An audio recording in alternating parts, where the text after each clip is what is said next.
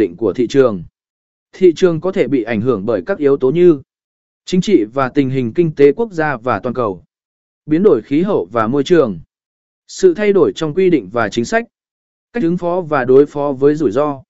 Để ứng phó với thách thức và rủi ro, doanh nghiệp cần phát triển kế hoạch chi tiết cho việc ứng phó với khả năng rủi ro. Diversify nguồn cung ứng và đối tác kinh doanh. Theo dõi thị trường và điều chỉnh chiến lược theo thời gian. Phân tích chi tiết các ngành công nghiệp,